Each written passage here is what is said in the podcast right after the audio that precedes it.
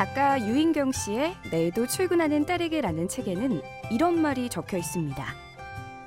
계절은 다르지만 꽃마다 각자의 한창 때가 반드시 오듯이 사람도 가장 활짝 피어나는 때가 반드시 온다.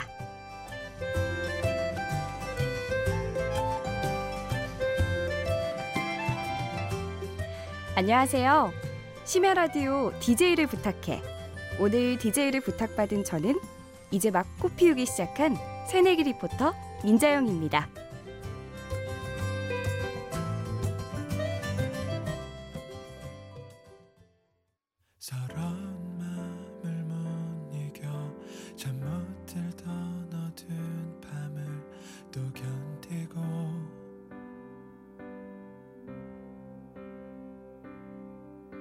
내 절망과 상관없이 무심하게도 아침은 날 깨우네.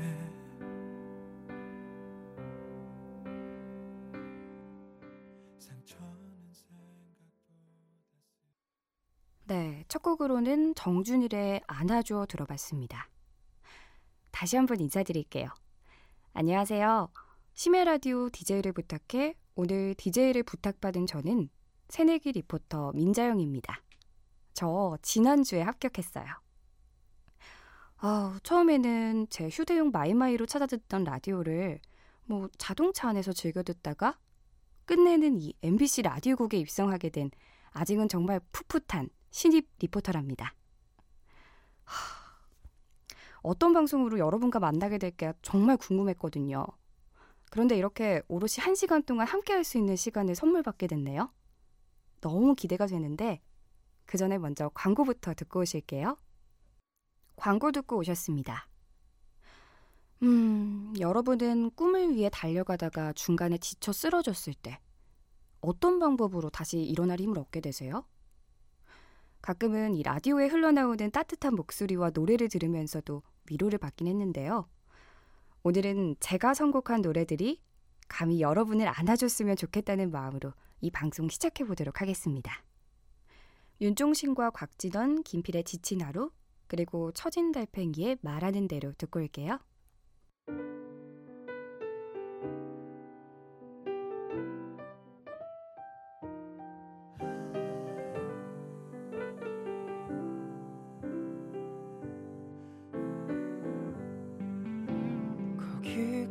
지라고 누군가 툭 한마디 던지면 그렇지 하고 포기할 것 같아.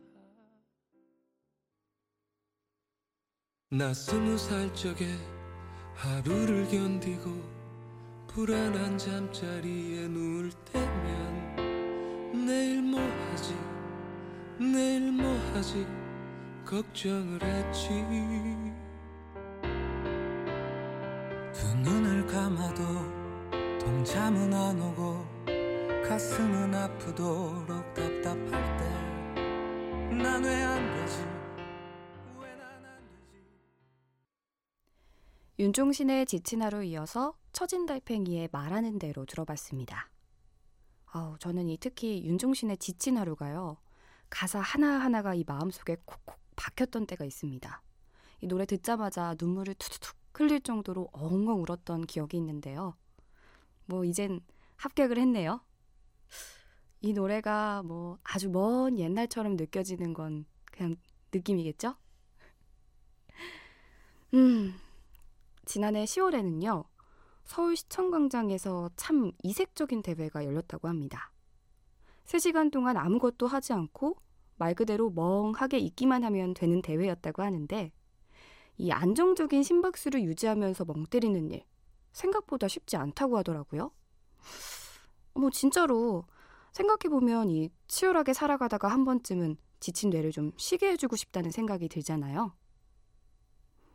저도 스트레스가 쌓일 때는 우리나라에서 가장 긴 에스컬레이터를 타고 멍하게 있는 시간을 갖곤 하는데요. 안 믿기시죠? 근데 저 정말 에스컬레이터를 좋아해요. 이게 이제 멍하게 위에 도착점만 바라보고 있어도 저절로 그 위까지 올라가는 기분이 굉장히 좋거든요. 그리고 여기에 눈까지 감으면 이 놀이동산에서 바이킹 타는 기분 아세요? 배가 살짝 간질간질한 게 약간 그런 기분도 들면서 좀 스트레스가 풀리는 것 같더라고요. 주로 저는 사 호선 남태령역에 있는 에스컬레이터에 올라선 채로 노래를 듣는데 아무 생각 없이 올라갔다가 내려갔다가 이 딱 다섯 번 정도만 반복해보면 제가 고민하던 것도 좀 풀리고 왠지 머릿속이 개운해지는 그런 느낌이 들더라고요. 제가 자주 가는 남태령역이 사실은 여태까지 가장 긴 에스컬레이터인 줄 알았는데 이 방송 때문에 찾아보니까 육 호선 버티고개역이 더 길다고 하네요. 어, 왠지 모를 배신감을 좀 느끼긴 하는데 앞으로 리포터로 일하다가 힘들어지면 이제는 버티고개역을 찾아야겠습니다. 다음 곡은요. 주로 제가 멍하니 있고 싶을 때 자주 듣는 노래입니다. 지오디의 바람.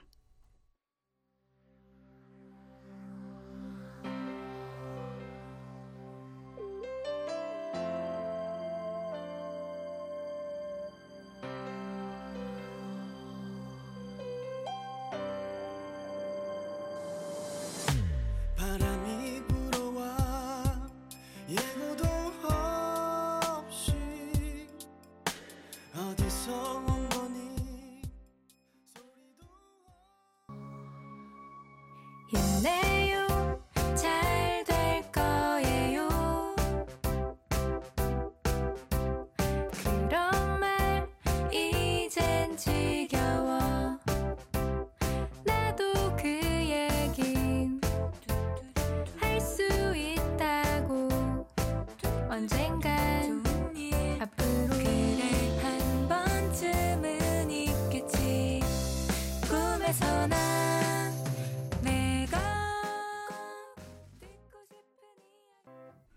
네, 지오디의 바람이어서 옥상달빛의 괜찮습니다 듣고 왔습니다. 여러분은 지금 심야 라디오 디제이를 부탁해를 듣고 계십니다. 저는 일일 디제이 민자영이고요. 아, 작년 초쯤을 떠올려보면 제게 제일 친한 친구가 소중한 사람을 잃는 아주 가슴 아픈 일이 있었습니다. 그때 너무 지쳐버린 친구를 위해서 함께 시작한 운동이 요가였는데요. 어려운 동작을 하면서 땀을 흘리고 또 잡념을 떨쳐버리는 시간도 무척 좋았지만 음, 저는 요가가 끝날 무렵에 사바사나라고 최대한 편하게 누운 자세로 이 몸과 마음을 안정시켜주는 그 시간이 정말 좋았습니다. 은은하게 비추던 불도 완전히 깜깜하게 끄고 또 강사님이 준비한 아로마 향과 편안한 음악을 빼면 어떤 자극도 없이 마음이 정말 편안해지거든요. 함께했던 친구도 그 시간에는 어떤 위로의 말도 건네지 않았지만 이 가만히 눈을 감고 생각을 비우면서 왠지 자신도 모르게 치유받는 느낌이 들었다고 해요. 혹시 지금이 가장 힘든 순간이라고 여기고 있는 분 계신가요? 그럼 두 눈을 감고 가만히 누워서 이 노래들 한번 들어보세요. 뭐 듣다가 그냥 아침까지 푹 잠드시는 것도 좋을 것 같고요. 김유나의 고잉홈, 원모어 찬스의 그럴 때도 있어요. 집으로 돌아가는 길에 지는 햇살에 마음을 맡기고 나는 너의 일을 떠올리며 수많은 생각에 슬퍼진다. 우리는 단지 내일의 일도 지금은 그럴 때도 있어요. 화가 나고 마음대로 되지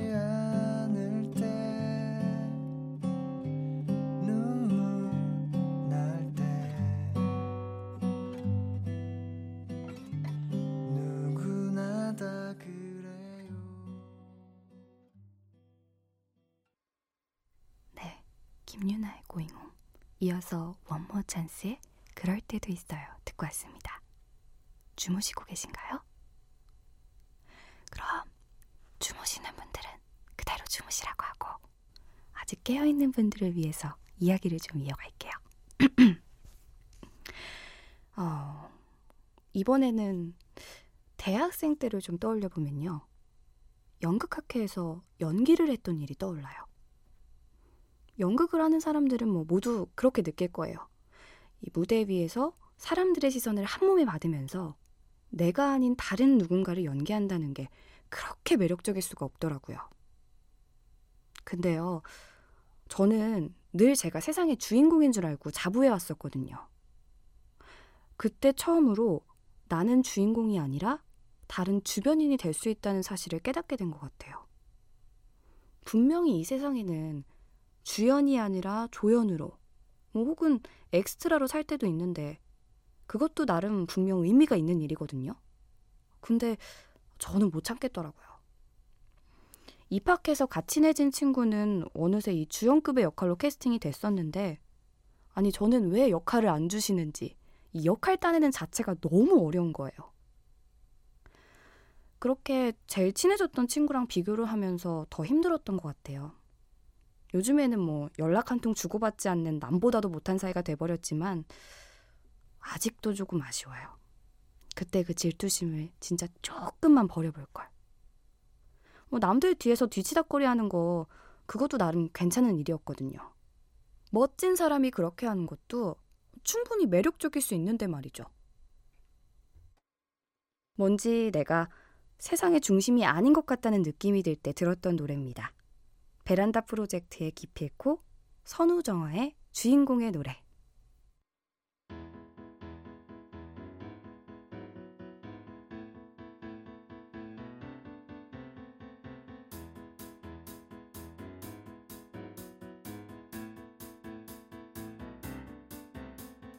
왜 이렇게 안 풀려 하루 종일 책상 앞에 앉아 머리를 싸매고 울어도 왜 이럴까. 모두 뻔한 얘기.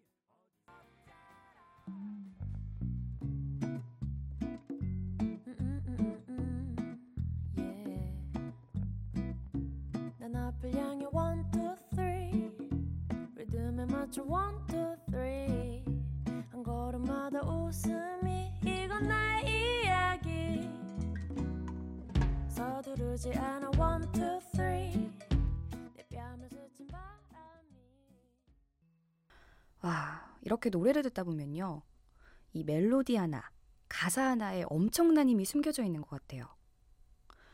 저 같은 경우에는 친구가 이렇게 어줍잖게 건네는 위로보다는요, 조용히 혼자 음악을 들었을 때 그때 더 마음이 조금 더 흔들리는 것 같더라고요. 그래서 저는 우울한 일이 있거나 좀 지쳤다 싶을 때는 친구하고 같이 노래방을 가요. 한 두 시간 정도? 그날의 기분, 뭐 고민에 맞춰서 노래를 선곡하곤 하는데, 이 노래 가사를 직접 보면서 읊조리다 보면 노래방을 나올 때는 음, 기분이 진짜 많이 좋아지더라고요.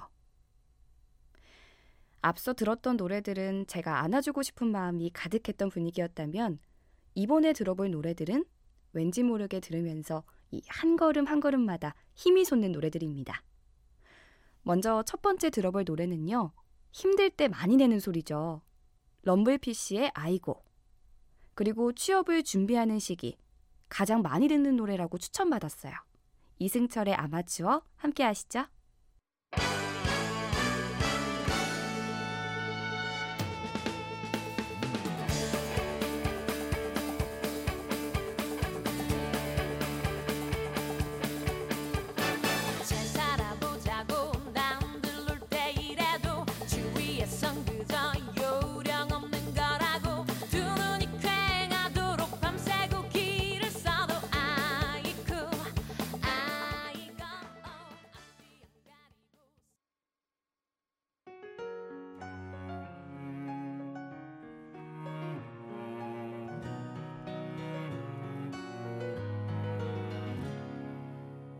살며 살아가는 행복, 눈을 뜨는 것도 숨이 벅찬 것도 고된 하루가 있다는 행복을 나는 왜 몰랐을까.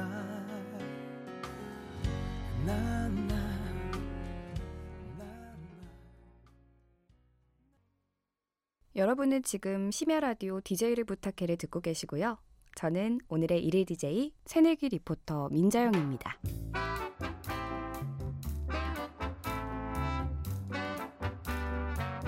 디제이를 부탁해 오프 더 레코드.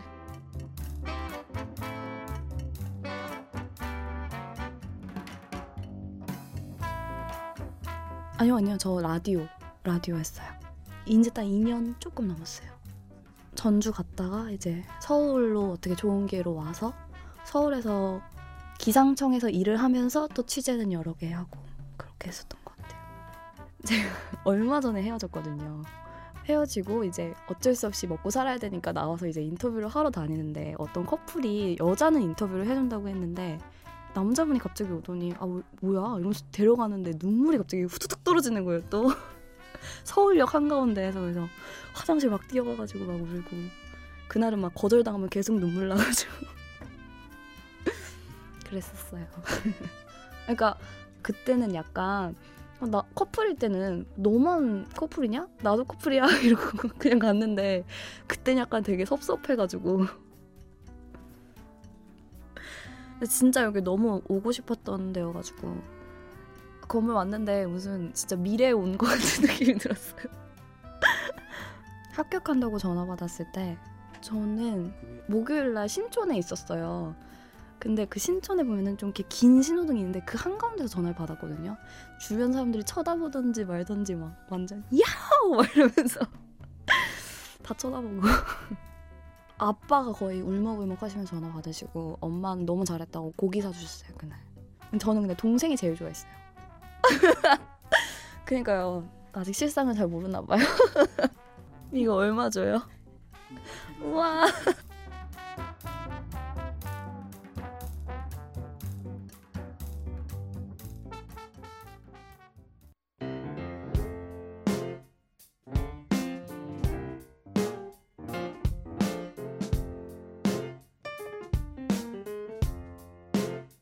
어느 날 문득 따뜻한 바람이 네가 보낸 걸까 네 냄새가 나 참 향기롭다 참 오랜만이다 보고 싶다